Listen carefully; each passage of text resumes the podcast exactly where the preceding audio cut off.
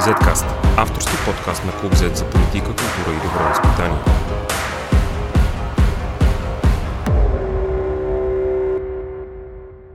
Здравейте, аз съм Борислав Кръстев, а вие слушате 40-ти епизод на Zcast, подкаста на Клуб Z. В последните седмици основен фокус на здравеопазването се оказа не световната пандемия от коронавирус, а това дали служебният здравен министр Стойчо Кацаров е лежал в столичната болница Пирогов или не. Кацаров уволни шефът на болницата професор Сем Балтов, след като проверка на Националната здравноосигурителна каса установи нарушения за над 1,1 милиона лева. А самият министр се оказа сред фалшивите пациенти, чрез които болницата източвала касата. Може би най-известната спешна болница София и здравният министр влязоха в дълга сага на размяна на реплики през медиите, докато страстите не се успокоиха тази седмица след разговор на живо. През цялото това време сякаш се забрави истинската задача на здравния министр по време на пандемията. Да се бори с нея. Макар президентът Румен Радев да поиска от служебния кабинет, който назначи, да направи проверка за злоупотреби, по Конституция тяхната първа работа е да осигурят функционирането на държавните институции. Разбира се, ниският брой новозаразени и жертви от COVID-19 дадоха възможност на тази тема да не се обръща толкова голямо внимание, колкото преди. Стойчо Кацаров стъпи на поста служебен министр на здравеопазването на 11 май. Тогава Национален оперативен щаб вече не бе на лице и той също счете, че създаването на нов не е нужно, което означава, че цялата борба срещу коронавируса и пандемията бе под негово ръководство.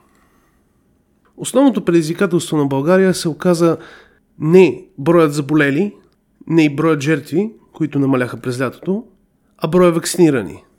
Консистентно ние продължаваме да бъдем последни по процент вакцинирани в Европейския съюз. На 29 май пред Радио К2 доктор Кацаров призна, че и той има резерви по отношение на вакцините, заради начина на изпитването им, кратките срокове и даването на разрешение за употреба по спешност. Това не го спря да критикува предишните управляващи, предишния здравен министр Костадин Ангелов и Националния оперативен штаб, който действаше до преди няколко месеца, за провала им в това да представят вакцините добре на обществото. На 30 май доктор Кацаров обяви, че е стартирала информационна кампания. Мистерия е какво се е случило с тази информационна кампания, след като 20 дни по-късно, на 21 юни, доктор Кацаров се срещна с представителката на УНИЦЕФ за България госпожа Кристина Дебройн и обсъди възможностите за реализиране на информационна кампания за вакцинация срещу COVID-19. Цитирам, Нямаме друга възможност, освен да опитаме всичко, за да убедим хората да се вакцинират, като направят своя информиран израз.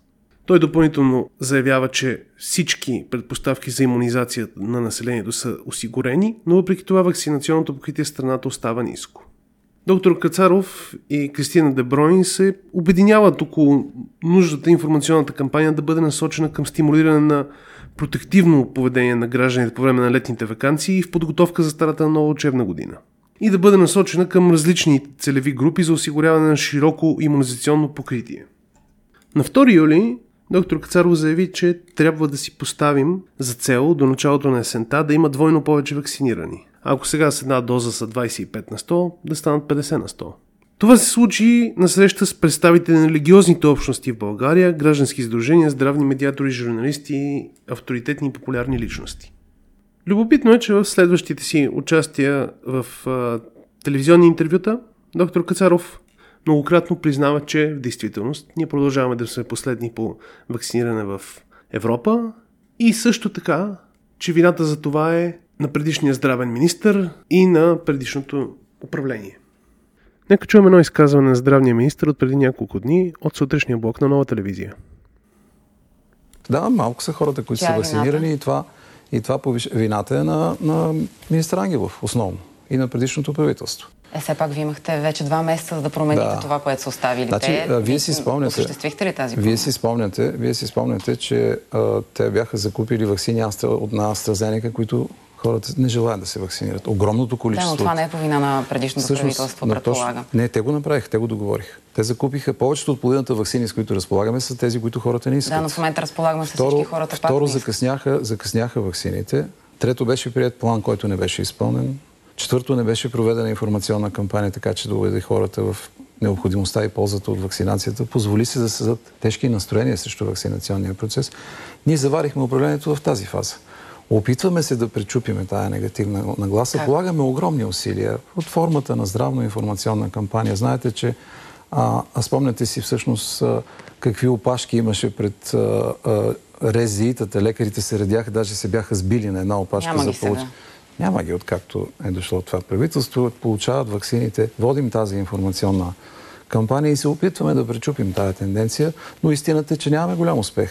Нивата на вакцинация продължават да бъдат а, ниски.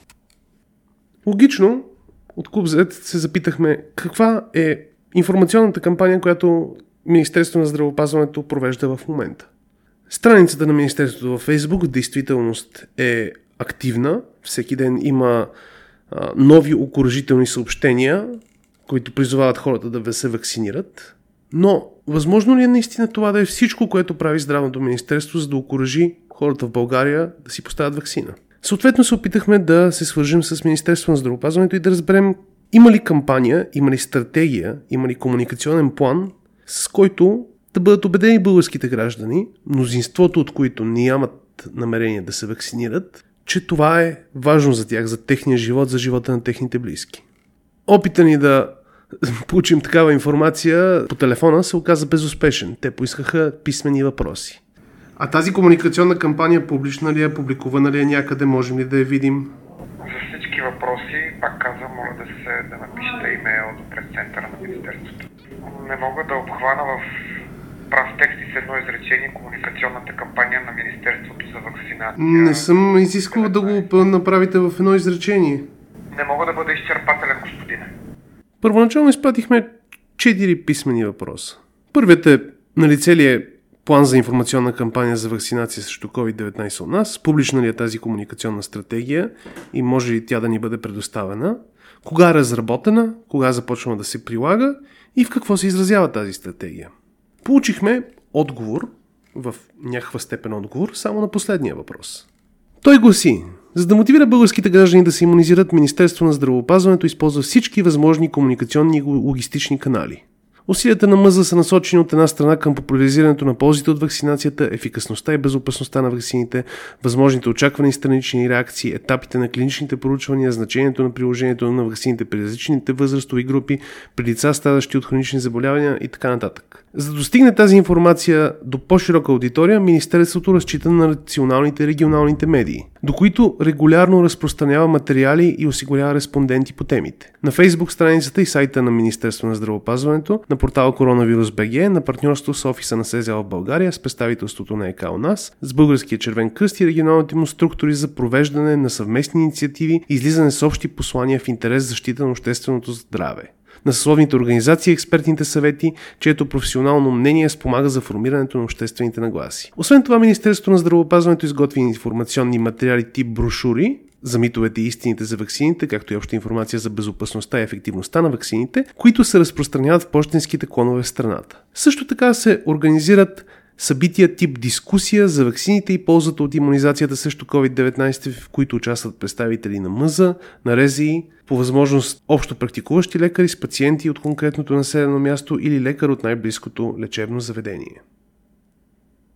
Това е. Това беше цялата стратегия за окоръжаване на вакцинацията в България според Министерство на здравеопазването. Естествено, пратихме първите три въпроса, има ли такава стратегия в писмен вид, кога е разработена, кога започва да се прилага. Няколко дни Здравното министерство не ни отговаряше на обаждания, на призиви да ни отговорят. Отново нямахме отговор. Извода, до който можем да достигнем е, че стратегия няма.